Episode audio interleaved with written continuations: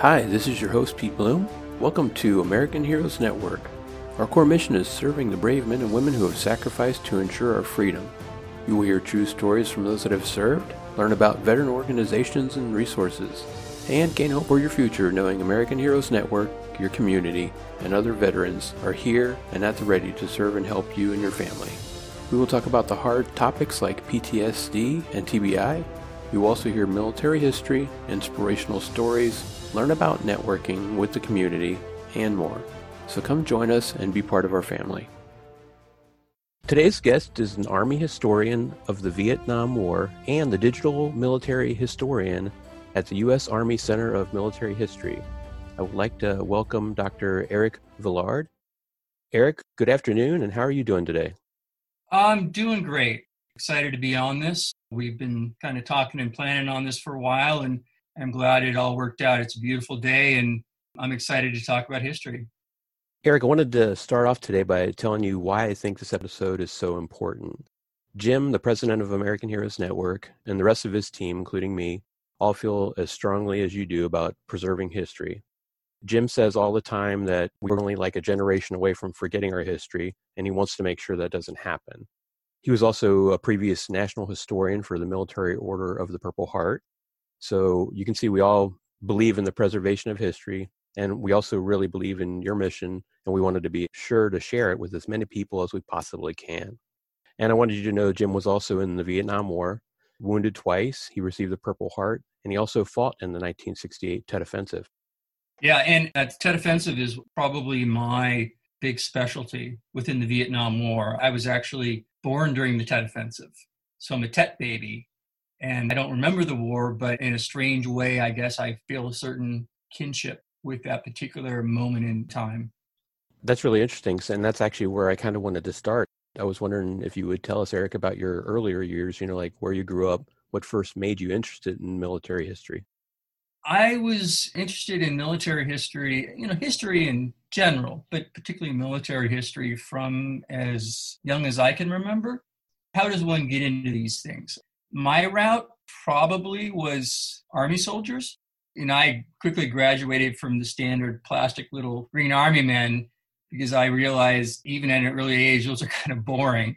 So I started getting into some of the British manufacturers that were doing more historically accurate soldiers. And I was just really fascinated, particularly with, I think, you know, sort of 20th century military history. I love the vehicles and the aircraft. And as a young kid, I would spend my breaks and lunch in the library. I mean, I was an uber nerd that way, I guess. Everyone was outside playing, and I was in there devouring history books. And I just was fascinated by the variety. You know, when you go through a book of 500 airplane pictures and you really obsess about why is this one different than that one? Why is it shaped this way? That sort of thing.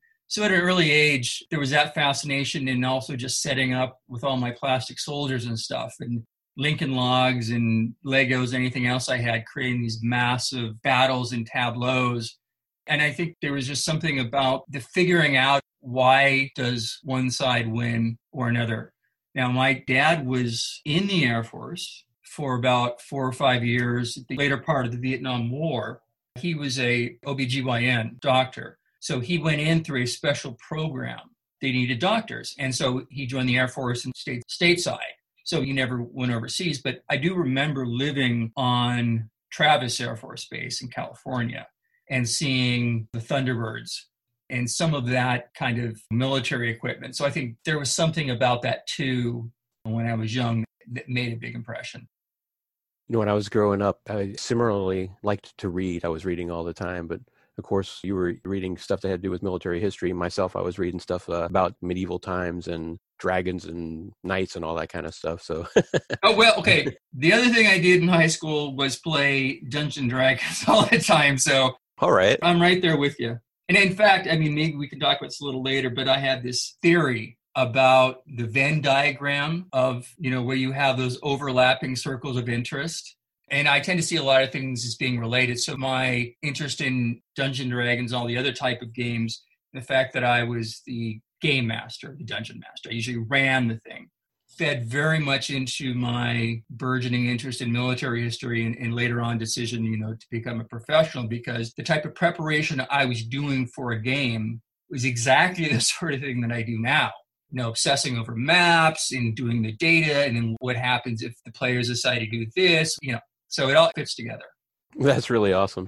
Yeah, I just totally remember my dad. He was always like, "Why don't you go outside and play some football or something?" well, I did play soccer, and I still do. But yes, by and large, these other obsessions kept me busy. Another interesting thing is that you got the doctor in your title. Where does that come into play? When did you become a doctor, and a doctor of what? Well, I felt at a pretty early age that I wanted to do this professionally. Of course, when you're 11 or 12, it's not entirely clear what that means, but I thought that's what I wanted. And then as I get into high school and then go to undergraduate, I went to Occidental College in Los Angeles and I was a history major, but also an English literature major, so I was dual major.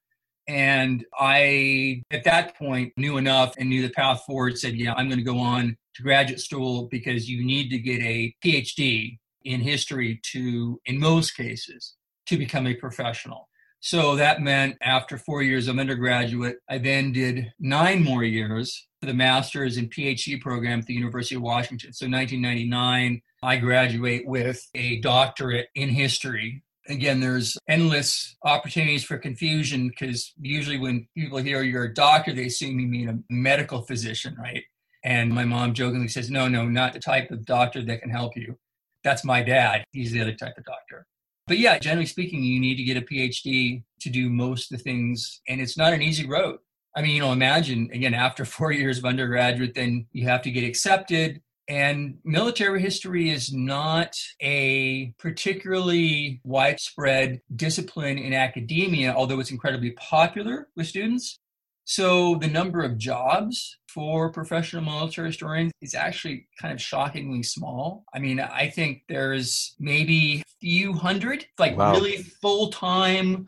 And most of those, of course, are in with the military services, probably the United States Joint Services. Um, I'm just ballparking four or 500 of all descriptions. But in academia nowadays, you're looking at a few dozen. So there aren't that many positions. And that's always at the back of your mind when you make the commitment for graduate school. There's no guarantee that you're getting a job. And I, in fact, have some good friends in grad school who I think have fantastic potential, but there isn't a job. But I figured I was going to make it happen somehow. And I got to say, things really fell my way. Just a bunch of events that turned out in my favor. I mean, you have to do the preparation. You know, I had done all the things I was supposed to do but there's always an element of luck. When I graduated and began looking for work, it just so happened that the U.S. Army Center of Military History was not only hiring, but was looking for a Vietnam War historian. And not only that, but was looking for a Vietnam War historian to write about the Tet Offensive. So, bingo.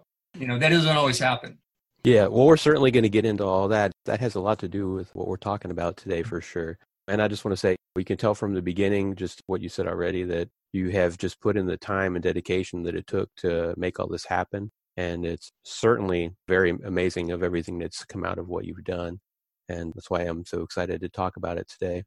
With all of this, I would say, what was it that made you focus so much interest specifically on the Vietnam War era? Was because you were born during that time, or was it something else?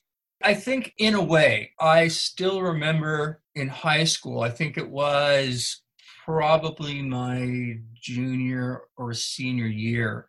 I grew up in Northern California. We did this class trip to Sacramento, like a debate class type thing. And I participated in a debate on the Vietnam War. And I think the proposition was the Vietnam War was an immoral war, argue for and against. And I really, really enjoyed that experience. And I think that planted a seed in my mind.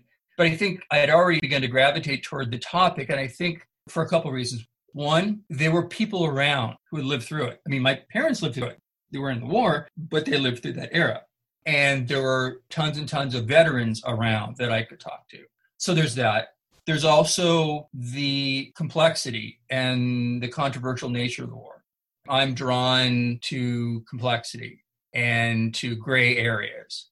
And of course, you know, everyone in the world loves Civil War and World War II and and I certainly do as well, but it kind of seemed like do we need the 597th book on Pickett's charge? It just seemed like it'd be not that entirely done to death, but eh, that ground had been covered. And it wasn't the same for Vietnam. There were, of course, for all the reasons I think most of us know, it was a controversial war. A lot of people preferred not to talk or think about it.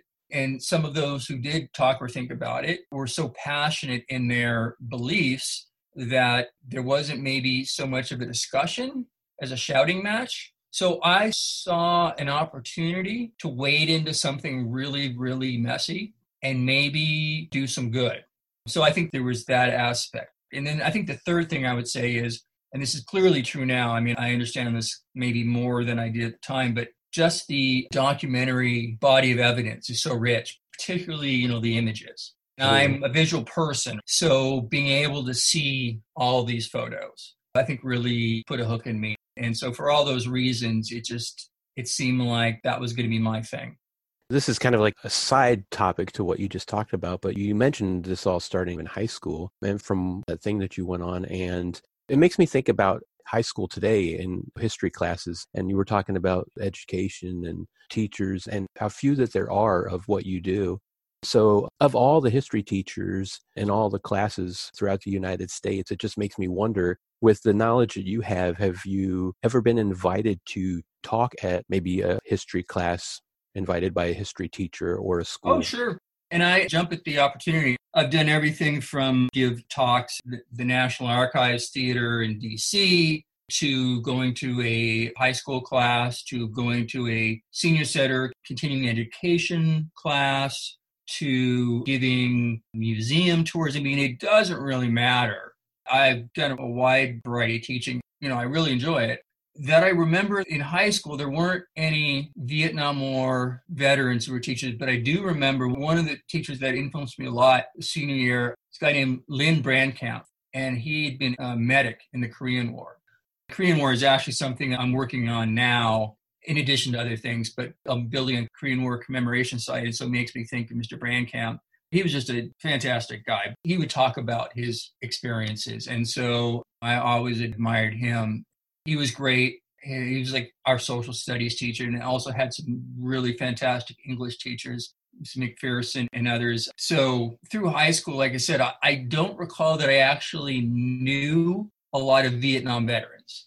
I'm sure I met him here and there. Most of the stories, though, I think I heard like family and other things was really about World War II which I love and kind of fascinating. But it wasn't until I got to college that I really was able to kind of hunker down and really get serious about the work. But teaching and just teachers who really care about what they do, that's something that's always been important to me. And that's one of the things I want to do now is try to use all the things I've learned to help them. And in fact, that is one of my really important kind of side projects. And there are already some of those things underway where I'm working with a high school teacher and giving them material and then saying, so how'd that work out?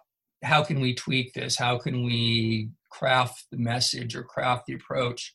I mean, I was a good student, I think, and I was interested in class, but look, I get high school. There's a lot of distractions you know, people are goofing off and girls and whatever else. And it's hard. It's really hard to keep people's attention. So I'm very cognizant of that. And I think over the years, I've hopefully developed some techniques that will help high school teachers. Yeah, you know, I just think that education is so important. And it's been very interesting lately with everyone having to do school from home and the interaction of parents actually seeing their kids learning and doing things mm-hmm. and assignments and stuff. I have a lot of respect for all the educators that are out there and for historians like you that are trying to make sure that we remember history and you know history and education they kind of go hand in hand and it's just so critically important. So yeah. anything that you're doing that's going to tie into schools is just absolutely amazing because that's just going to help preserve things. Yeah and i think sometimes people and, and i get this people will go well yeah history's fun and great and everything but what can you do with it? I mean if you're not going to teach and I think there's a lot of responses to that answer, but one of them that I think is kind of a, just a, a universal is history is like a whetstone for your mind. it can really sharpen your judgment and analysis. It's the critical thinking skills. It's really like being a detective. It should be any surprise that most historians tend to have an interest in either crime drama or mysteries or things of that. I'm a massive British mystery buff. And I think there's something about the process of figuring it out. You come on a crime scene and there's blood on the walls and there's body and there's stuff all thrown around. So put in Sherlock hat. What happened here, right? Those same critical analysis skills can be applied to everything in life. I mean, particularly say nowadays in thinking critically, deeply about news, information that we get in the public, what is a more credible source, what is a less credible source, what's due diligence just because someone hit forward, forward, forward on one weird trick to lose 10 pounds. You know, all those skills you learn as a historian serve you very well in all the aspects of life because it makes you really think about. I think that's really interesting because what you're saying there, it basically boils down to how history can really help people and how understanding history can really help veterans and others to solve problems. So that's pretty awesome. And it's another way of looking at it that I think most people probably don't think about. Yeah, and it may not be obvious, but I also think that the world is a far more interesting place if you can see those echoes of time. Like I remember I was in Kandahar province in 2010. I was there on a historical mission and I was up on the parapet of one of these American forward operating bases and I was hanging out there with a guy I knew. He was the S5. He's awesome. But we were looking out, you know, and this kind of sun's going down. I mean, it could be a really gorgeous place, but about, I don't know, a click or two away, there was this high mound that you could see in the distance, and there were a bunch of American Stryker, these armored vehicles on the top. And he was talking about how they use that as an overlook position. And I'm looking at that, and I'm looking at that mound, and I'm going, hmm, and I thought about it, and then I pull out. I brought some information because I kind of knew where I was going. And I'm like, holy cow! That is one of the forts that Alexander the Great's men built on their way to India. That's why there is a mound that overlooks. I mean, they're sitting on history. Wow. And, you know, blew his mind. It's a little thing, but suddenly, like, your world shifts and you start looking for that around you. Like, whoa, there were people here before us. They were doing things, and those echoes are all around. I think the world's more interesting when you can see that stuff. Yeah, that is absolutely fascinating because it's like, well, what used to be under that parking lot? I mean, you just never know what in history yeah. was there. Yeah, yeah, absolutely. So, Erik, you've been involved as a historical consultant supporting so many efforts, and there's some specifically that are related to Vietnam. Mm-hmm. And I wanted to talk about you had a couple. There was the TV documentary Raw War, the lost mm-hmm. film of Dak To. Then another one is the New York Historical Society's exhibit on the Vietnam War. Mm-hmm. And then also you did another TV documentary, The Vietnam War. Can you kind of talk about each of these projects? Yeah, yeah, absolutely. So the first one, Raw War, lost film of Dak To, which was directed and produced by Frederick Lumiere, great guy.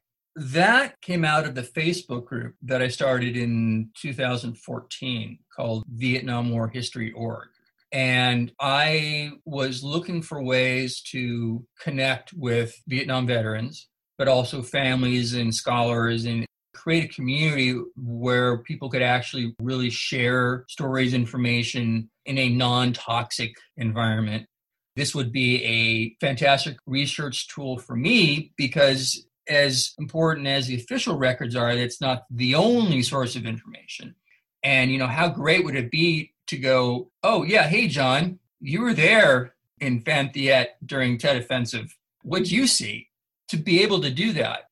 So, as a result of that group, I got to know a lot of veterans. And my friend Bob, is one of these guys that I met He's no longer with us, and I miss him so much. And he was such a fantastic guy. He was a veteran of 3rd Battalion, 8th Infantry, 4th Infantry Division. And he was there in the Battle of To. And we'd been kicking around ideas for doing this kind of project, that kind of project. But one of his things, one of his real obsessions was he fought on this place called Hill 724, which is not the one people hear about most often. 875, where the 173rd went up the hill but there were a lot of these battles. And he'd been there in this really nasty fight. And he knew that there had been a bunch of Signal Corps photographers on the hill during the battle, taking film, taking pictures, doing audio. And he had hooked up with these guys in the 221st Signal Company and found the audio of the battle. Wow. But it took them a while. Like, where's, there's got to be film. We know there's got to be, and they found the film at the National Archives. So having these two things, I mean, you rarely find that in the Vietnam War, where he's actually narrating the battle as it's going on. So having done that, this whole project came together and bob and myself and a couple of these photographers got together with frederick lumiere and helped create this show which i am so proud of. I'm biased but i think it's really first rate stuff. And again it's so unusual to have that level of immediate presence and detail. It'll raise the hackles on your arms i guarantee you. So it was a great experience and really you know made me want to to do more and as my Facebook group grew and I got really active in other social media, people started hearing about me. So it was actually someone who had heard that I knew something about the Battle of Dak To They got in touch with the New York Historical Society, who were putting on a show. And so Marci Reaven the person who produced the show called me one day and said, Hey, could you maybe help me out with some info on Dak To? And so we started talking. And then I pretty soon realized that, you know, they were doing this really big show. And particularly like they wanted to create this massive wall mural, hand drawn wall mural showing like sort of the whole country and what was going on. And I said, you know, I do more than Dak To maybe I can help you. And from there, I became a consultant and had a fantastic time. Got up to New York City three or four times, worked with them, fantastic artists, just great people up there. And so they put the show on and then they took the show on the road. I think it's still on the road somewhere, but you know, amazing experience. And it was partly through that because New York Historical Society had been talking with Ken Burns and Lynn Novick who were then in the later stages of their Vietnam War documentary, and they'd agreed to share some video footage and stuff. So I got hooked up with Burns and Novick and said, hey, maybe I can help you in some areas that I think you're going to need help on. Because they had already had a great panel of historians and some friends of mine, like Greg Daddis and stuff, who had helped out with the script and everything. So I felt comfortable about that. But having been in this game for a while, releasing a film like that and engaging with the public at all the different from the far left to the far right, it can be very challenging. Things very quickly can turn into a, circular firing squad. And I didn't want that to happen. So I tried to use whatever influence I had. And again, I have friends on the left and the right and the center and whatever. And I think people know I'm a square shooter to kind of reach out to these folks and say, okay, look, we're all going to have reactions to the show. And I'm not saying you're going to love it or hate it or anything else. Just reserve judgment until you've seen it. And then when we have seen it, let's just figure out some ways that we can have a discussion about it. So that was an area where I tried to help out. I also helped out with particularly uh, some of the map stuff because I've gotten super into geospatial information systems and mapping and stuff. And so I was able to also give them help when they were creating the graphics for like Dak To, like where the unit should be and how things are, where they come from this direction or that direction, stuff like that. So again, a great experience. Went to some of the premieres, um, got to know Lynn, who's credible, Sarah Botstein, some of the others who worked there. So that was just a fabulous experience. And I've got other projects. Uh, I got five or six other irons in the fire. So yeah, it just kind of builds. It's really amazing how community is and how one thing can lead to another thing because you just said how all these things were sort of tied together. And it's very, very interesting because sometimes you might think, like, oh, well, you know, this individually happened over here and that was a, a total another random thing that happened over there. But no, in the circumstances, each one of these was like a link in a chain. And this is my advice. I mean, particularly anyone who's going into history.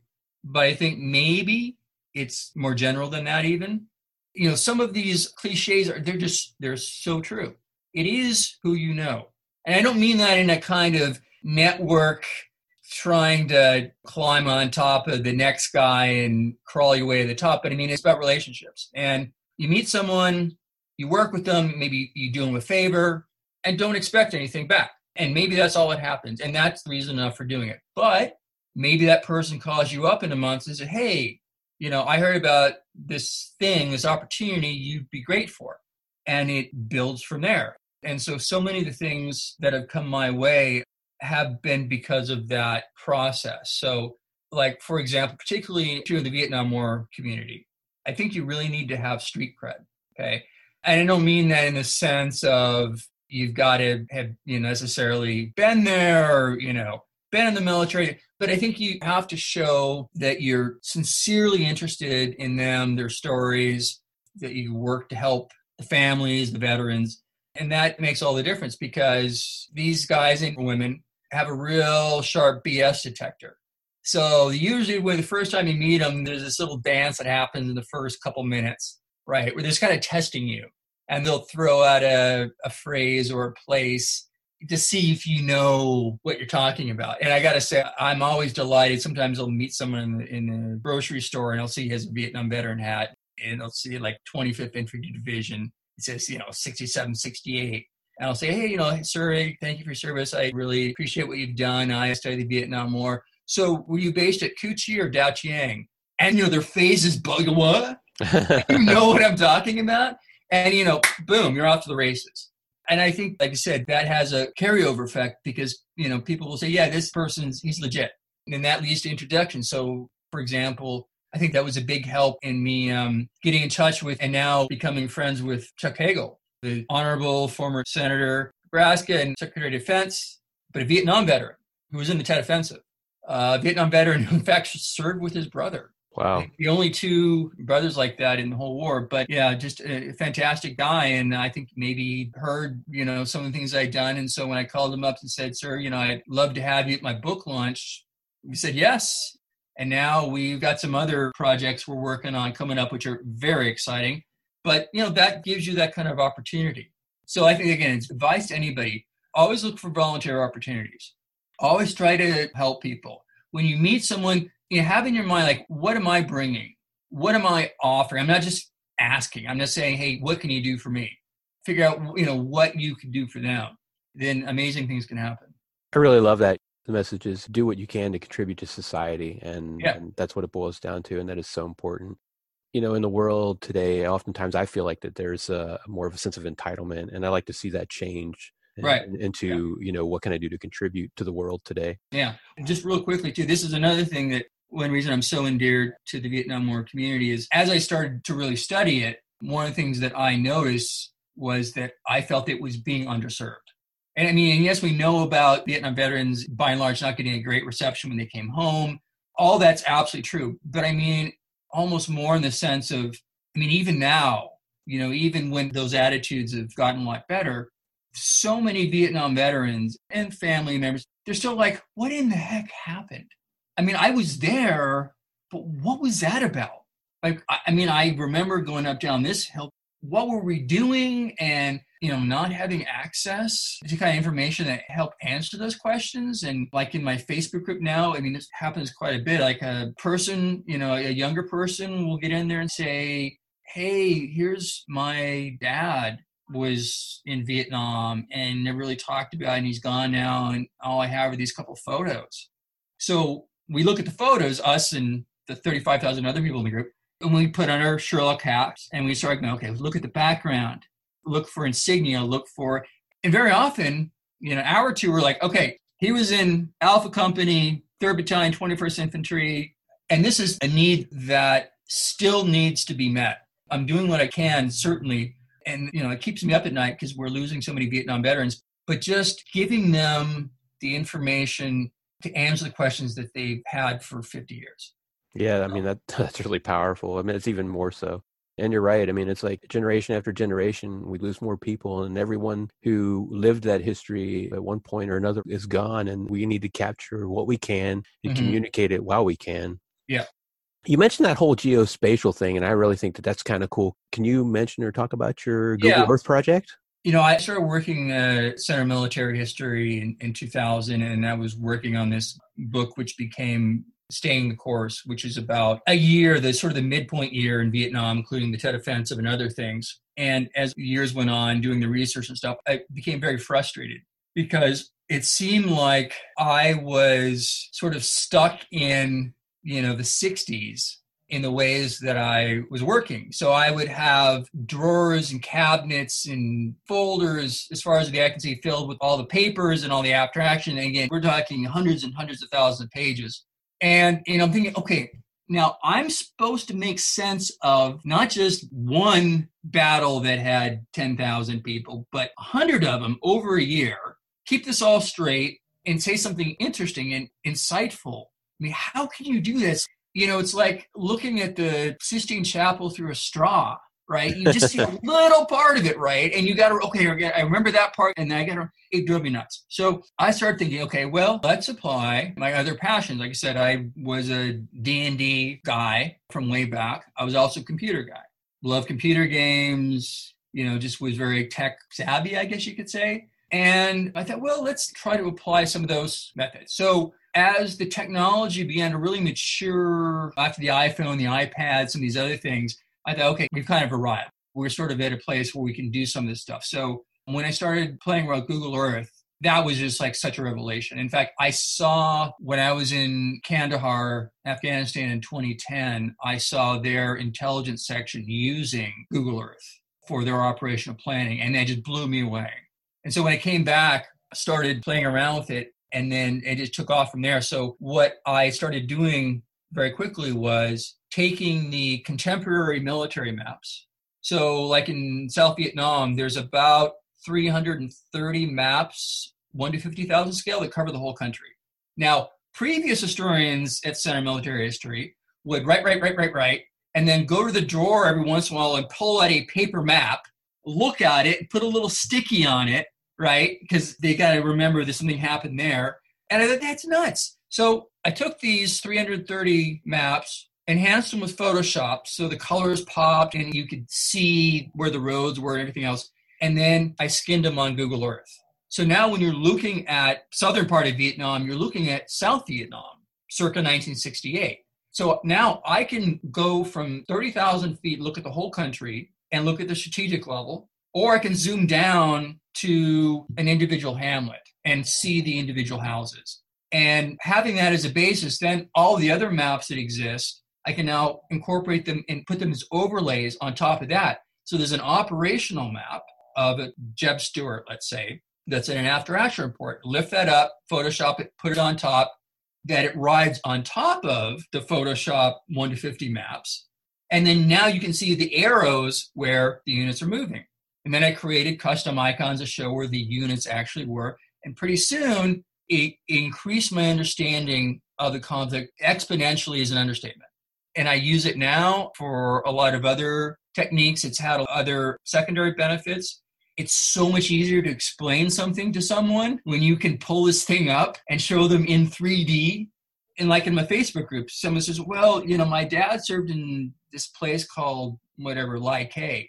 Boom. I can bring that up, say, Here it is. You know, here it is north of Saigon here's the rubber plantations and suddenly oh it's an actual place and it sticks in their head because i'm a gamer you know grand theft auto you start playing grand theft auto like gta 5 right you start driving around town after a while you can navigate that whole island that whole city in your head like you would like you're driving around your own oh i'll take a left here i'll go over that hill you see things in a three-dimensional way this is the same concept.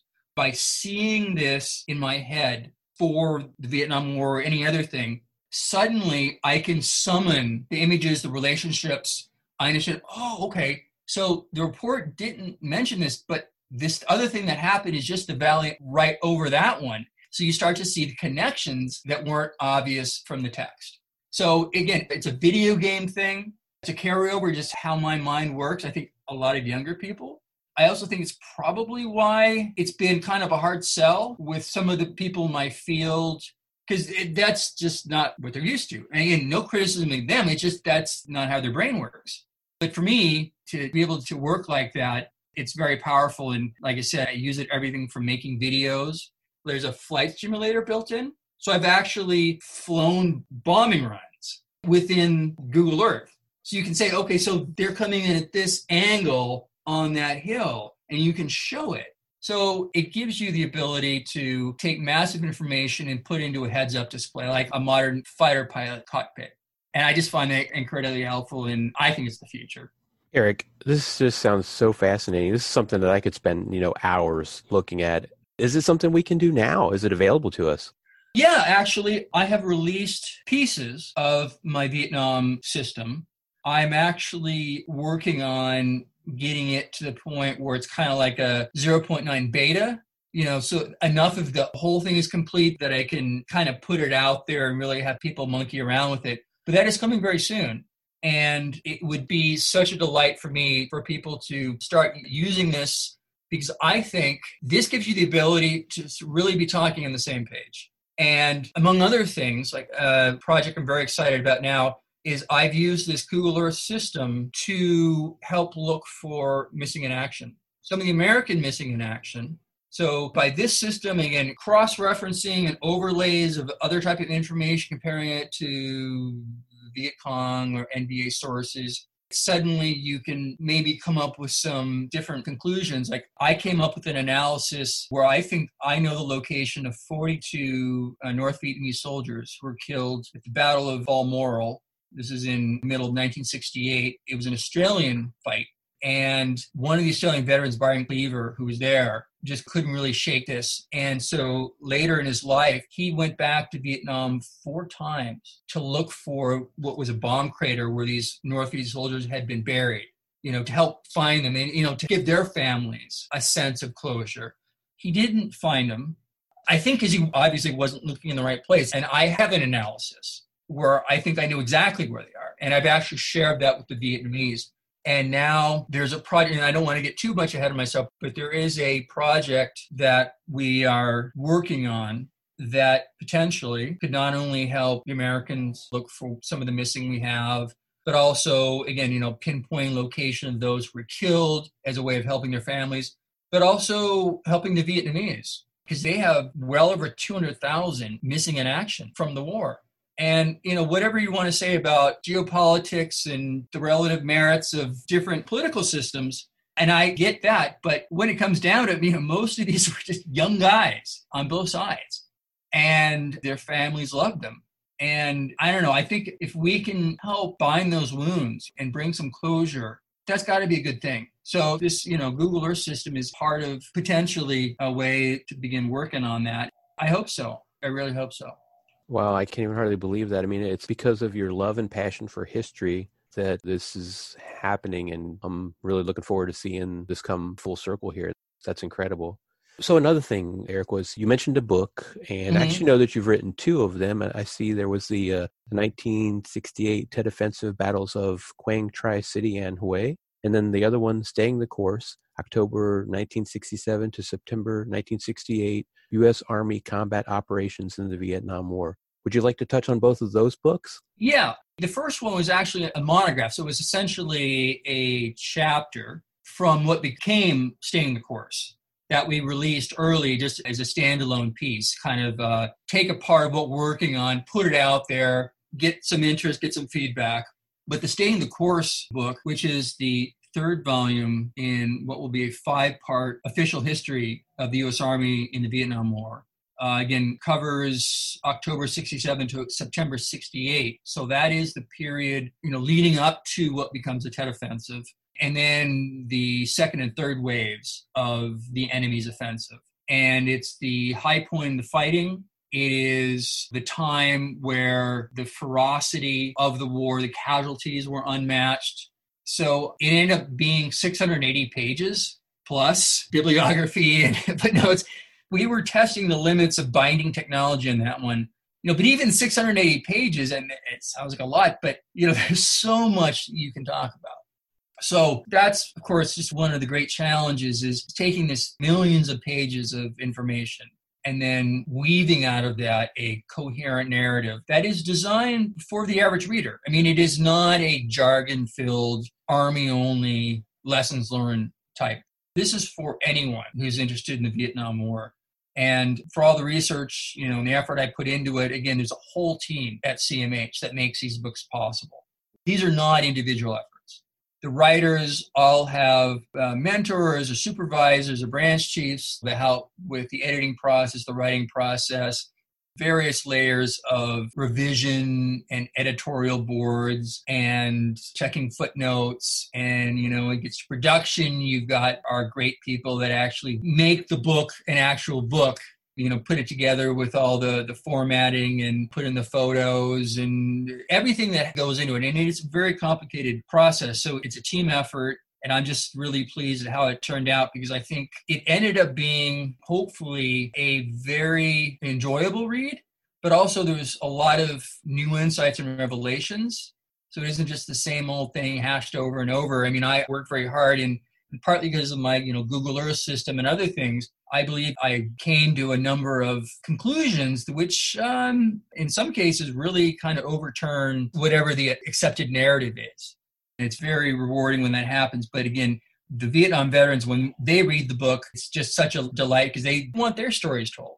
And even if their particular unit isn't in there all the time, just the fact that the Army has gone to the effort to do this, I think means a lot and you can order the book through the government printing office to get the physical copy which again is fantastic but you can also download it for free as a pdf so if you go to www.history.army.mil we've got a whole massive online bookshelf and it's all free if you want to get the pdfs it's all free you know we've got others books in the vietnam war series logistics and engineers MACV, an advisory volume we got a few more books still coming out. We got Dr. Andy Birtles working on the middle advisory, Joel Meyerson and uh, Mark Bradley working on logistics. So we have a couple more still coming. I'm working on the 68 to 69 volume right now. So I'm working on the fourth volume, you know, where Vietnamization begins. And then we'll have someone uh, do the fifth one. So we take a lot of time and care. We don't crank these out every two or three years. And I don't mean any disrespect you know, there's a lot of very talented authors out there who can turn out good, enjoyable books every few years. But this is a whole nother standard. We go to such tremendous efforts to get this right. And writing on top of those 688 pages is, again, a mountain of information evidence that we continue to use as CMH and for the Army. So that's why it takes us a while because this is the official history and we want to make sure we get it as right as we can. Right, exactly. I mean, it's history, it's facts, it's not just one person's story. And like you said, all those individual stories are important. Those people expressing right. their thoughts and feelings of when they were over there. But you are definitely making and creating what is going to be remembered always as part of our history. So that's really awesome. To kind of round this out, you know, we've talked a lot about the different stuff that you've done, you know, throughout the past. And I'd really like to just talk about your current job with the Army, if you wouldn't mind saying like what you do, how do you enjoy it, and then talk about those websites that you're currently producing for each of the different like World War One, World War Two, Vietnam, etc. Yeah. So it was in 2010 when I went to Afghanistan. I was embedded with the Stryker Brigade and then came back. That was a life changing experience for me. To this day, I mean, probably one of the single most important things I ever did because I mean, you're out there in the field you're seeing soldiers dealing with the stress and the danger, and you kind of understand why you do what you do, why we do what we do as historians, right? Is to tell their story. So when I came back, I made a resolution that I was going to try to be the kind of historian that I wanted to be, right? Whatever preconceived notion of what a historian is or was that I had, I just like, no, I'm going to do it the way that makes sense to me.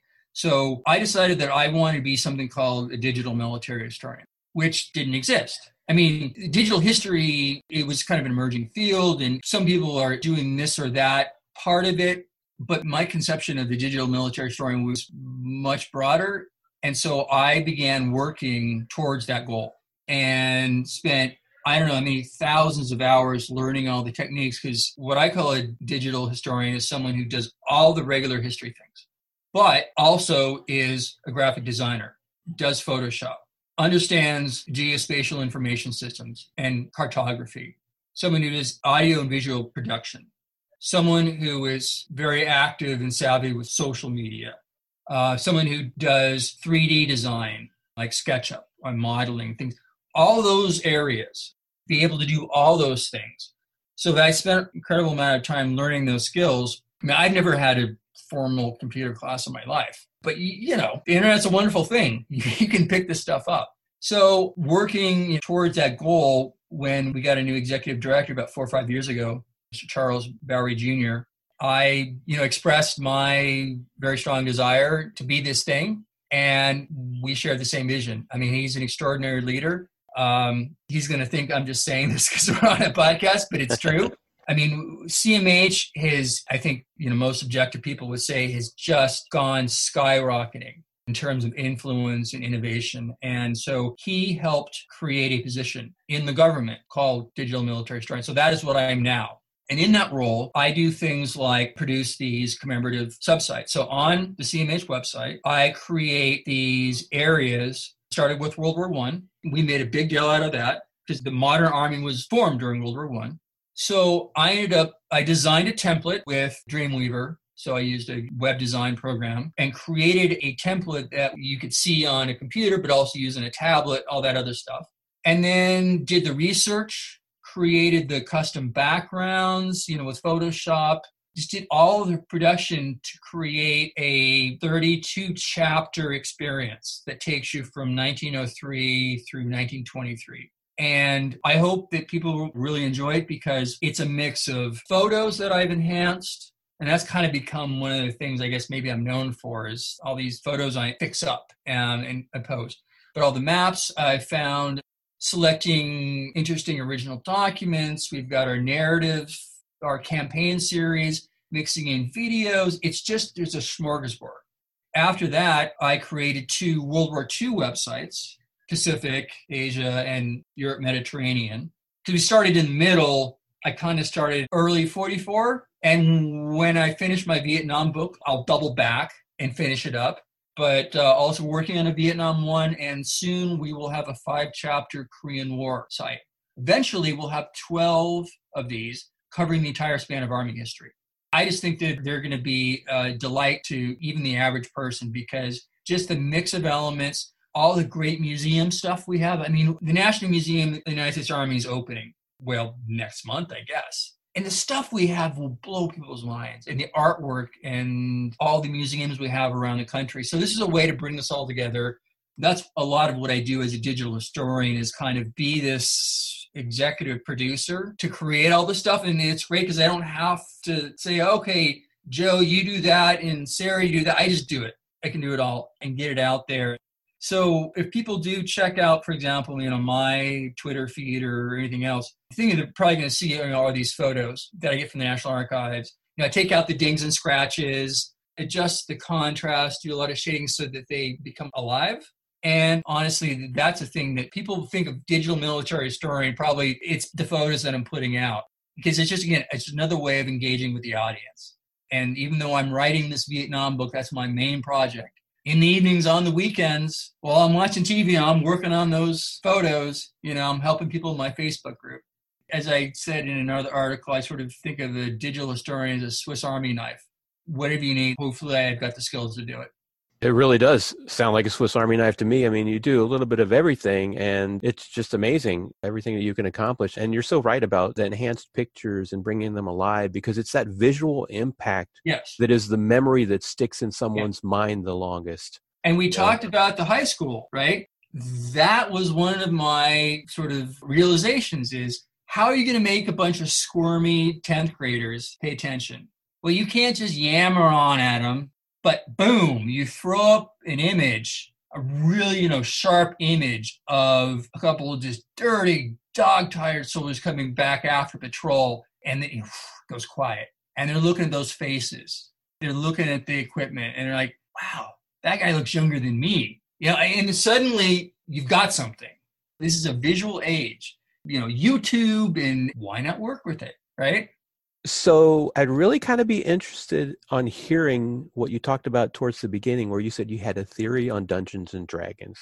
Yes. I've been thinking about doing one of these little pieces and putting it on Twitter, but so this will be my first. You're getting my world premiere of the theory. Okay. You know, my theory is a really good dungeon master is excellent training for being a historian because being a good dungeon master means you really have to get in the source material you need to understand not just the sort of adventure it's likely your group, your players are going to go on, but all the things that they could do that you're not anticipating.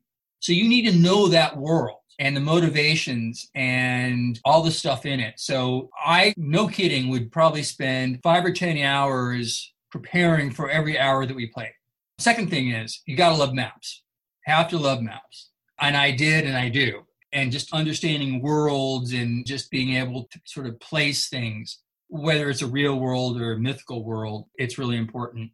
I also think that it's great training because as a dungeon master, you're not just the rules keeper, you're driving the story. You've got to do the different voices. You've got to keep them entertained. You've got to throw in the humor. You have to be like a great teacher. You're the glue. And so I think in why I see historians, I I see them as public people, you know, who can hold interest of an audience. So I think that's excellent training, being that. I also think that most people, like you know, that I knew, myself included, we say, you know, we play Dungeons and Dragons, but D and D is just shorthand for all the role playing games. So we played Wild West and science fiction role playing games, and James Bond role and Superhero, and all those other types. So I think there's something about that because it almost is like by learning these different games, and they all have their own mechanics, right, and their own rule sets it's kind of like in the history discipline, you know, the Vietnam War is kind of a specific field with its own thing. But you get into French Revolution, it's that's kind of got its own thing. And that's sort of like switching between a superhero game to D&D. And to be able to do that, I think it puts you in good stead because you can sort of really understand the mechanics at a deeper level. And I think that's important. I also think that the preparation of a dungeon master is you have to love it if you're not having fun, I mean, if you're not into it, the players are not going to be into it. It's going to be real clear, right? It's a drag when, you know, somebody's, oh, okay, I'll be the D, you know. No, you don't. I'll be the DM. You want to be. That's the thing you got to do. And if you really enjoy it, then I think it comes across. And you know, I also think that where I was growing up, even though we were still doing tabletop, everything else, you know, the computer world was beginning to get a hold of this. So there's a natural kind of okay, there's the type of game where you sit around the table and you roll dice and have papers, but then you go and you play Baldur's Gate on your computer or you prepare for your paper game on your computer. So there's this sort of the moving between worlds and being comfortable with the different types of technology and also being comfortable in person and being able to just pick and choose what works best also seems to me like it's excellent preparation for being a historian. Erik, I absolutely love that. And I'm going to tell you why. Because when either it's a young kid that might be playing Dungeons and Dragons who doesn't know what they want to be when they grow up, or whether it's a 20 year veteran, you know, somebody who served 20 years in the military and now they're going to get out and they did artillery and there's not a job in the outside world for artillery. So now mm-hmm. they got to decide what they want to do when they grow up yeah. they can reflect back on did they like dungeons and dragons so what we learned here is that if you have this in your background and you love it and, and you enjoy it instead of wondering what you want to be when you grow up you might want to consider the profession of being a historian which is amazing yeah or even if you're not a professional quote unquote historian just having that be a part of your life in some way and there are a lot of fantastic amateur and when i say amateur in the sense of that's not their full-time job but they're really, really knowledgeable. And maybe, you know, folks who are in the military, uh, there's some guy who knows all about helmet liners in World War II, you know, all these other areas. And I draw upon their expertise.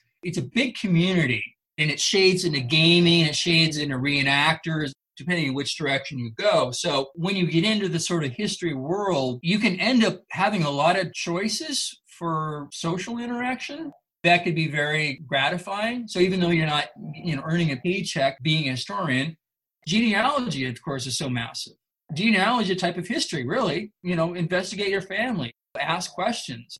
It's the same type of methods and practice. And so, you know, maybe take that route. Just a little bit of that, I think, can end up being rewarding. But again, whenever I get a National Archive, it seems like I run into someone with such an interesting story. Just, you know, of course, before COVID, but four or five months ago, happened to me in the image room and met this just delightful couple who were originally from Taiwan. He was researching his father, who was a Chinese pilot who trained in the United States. who's ever heard of that, right? So I was giving him an idea, but he just had, you know, this is a great conversation about, and, and he's showing me the research he had. So I learned something that I didn't know. And that's the great thing about it. When you kind of get into that world, you know, people are so passionate and they're, I think, generally, you know, willing to, to share what they know. I mean, I'm sure some people have had the experience where they get dragged off to some museum or Civil War battlefield and they're like, oh, I can't believe, you know. Well, okay, just find the angle that appeals to you. What did they eat during the Civil War? I know some folks who were like obsessed about, you know, making biscuits a certain way and, you know, dry jerky the way they used to do it. And it, so it doesn't have to be a war thing, but it's some angle, you know, something that music, whatever the thing may be, there's always something there for you, I think. So true. There's so many aspects in every different thing that can be researched when it comes to history. And one of the very recent episodes that I just did was on actually military history, and it had to do with the Army too. So mm-hmm. you might find that one interesting. Absolutely.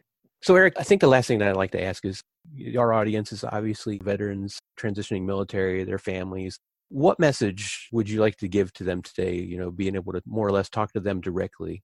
I think just, you know, tell everyone that speaking, if I can, on behalf of the Army history community, the curators, uh, historians, the archivists, all the other people, support staff who work in our organization, we're not numerous, but we are incredibly dedicated. And we, and we do this because we're supporting the soldiers, supporting their families. And we all believe in that mission. And we are doing everything in our power to try to reach folks. And as our executive director, Mr. Bowery, says, you know, operationalize history, make it relevant, make it relevant to the Army, to soldiers now, to veterans, find ways to bring value.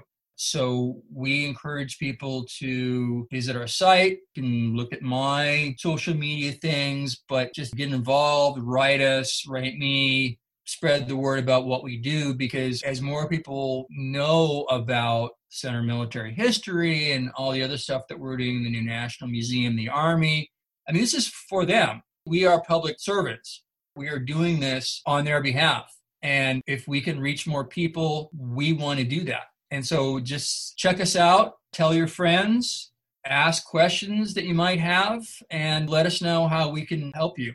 Excellent. That's outstanding. I think that everything that you're doing is just so amazing. I know I'm going to be spending a lot of time looking at a lot of these things that we talked about. They're absolutely fascinating. They're historical, they're accurate, and really gives you a sense of what people have lived through, what their lives mm-hmm. were like. And it touches people's hearts when they see some of these kind of things honestly, I would love to see you be able to do something like this for each branch of the service. I mean, I was in the Navy and in the Marines. And yeah. So you're doing this for the Army, but man. Well, um, in a way, like for example, you know, with my Vietnam War group, you know, Vietnam War History Org on Facebook, we do we cover the whole thing, and I cover the whole thing. I'm not just Army. I mean, I'm doing all the American branch, including Coast Guard, and they yes, Coast Guard was there, but also the Australians, New Zealanders, Thai, South Koreans, Philippine, all the South Vietnamese, but people on both sides, Laotian, Cambodians, Thai, you know, everyone. We really try to uh, spread our arms wide, and we have a, a really fantastic and diverse membership. So I do try to practice jointness, bleed purple, and uh, even on my social media, even though I predominantly do Army, because the things that I put out on social media, you know, I do this stuff on my own time but then I ended up, you know, using it on our subsites or for other stuff. Like last month or two, I started making these COVID posters. So you know the like the World War One, World War Two propaganda posters that you've seen. So I take those and I enhance them with Photoshop. You know, kind of bring it back to life, the colors, and then I modify them. So like example, you know, Uncle Sam wants you. So you have Uncle Sam with an N95 mask saying Uncle Sam wants you to observe social distancing and stay at home. So awesome. I've created like, I don't know, 20 or 24 of these so far. Again, just sort of doing this to amuse myself, but now um, they're getting used and our higher headquarters, TRADOC, is distributing them. And I had a NATO officer in Lithuania write me on LinkedIn. So, wow, I love that one particular thing. Could we use that in our mess room? I'm like, yeah, absolutely. You know, so, like I said, it's just always looking for ways to reach out and make a difference with people. And so you just try stuff. You know, some of it's maybe silly and some of it's serious. But yeah, you know, if it resonates, if it's helping our military I'd be super happy to work with the other service branches. I know people there. I mean, there's some really first rate folks in all the service branch histories, but um, right now there's just one digital military historian. I hope that we start developing a program. It sounds like we will. Like CMH is actually working on an internship and a program so that we can train some junior historians in the sort of things I do. And then hopefully that'll just start to percolate out.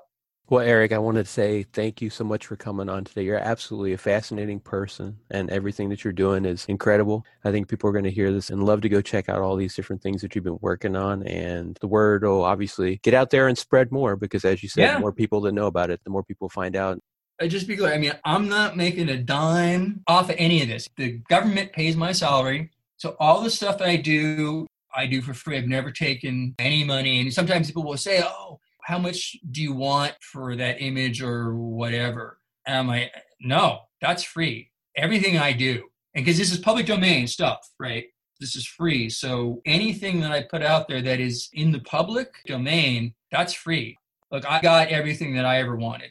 I get to do my hobby and get paid for it. So I'm really not sweating making cash on the side. That's not my focus. So uh, whatever it is, just tell people, spread the word, the more folks know, it's just getting the message out. Well, it sounds like you have got the best job ever. Thank you again, and God bless you. You too. Thank you. Hope you've enjoyed this episode. Be sure to keep coming back each week for more great episodes. If you want to talk about something you learned today, if you have questions, or if you would like to be a guest on our podcast, go to AmericanHeroesNetwork.com and click on Contact Us. Thank you for listening.